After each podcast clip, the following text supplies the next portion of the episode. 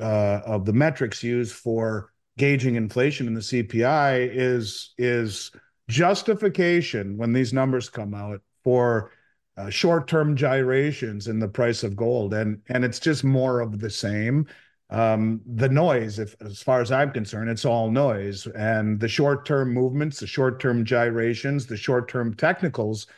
to me, don't have much um, bearing whatsoever on the ultimate direction uh, of the market moving forward. And and again, you know, look, I don't care what you see, gold dropping below 2000. The, the you're seeing massive deliveries off of COMEX still over the last couple weeks. Huge deliveries coming out of COMEX and huge deliveries coming off the LBMA and and and gold being priced, you know, almost a hundred dollars higher on Shanghai and silver almost three dollars higher on Shanghai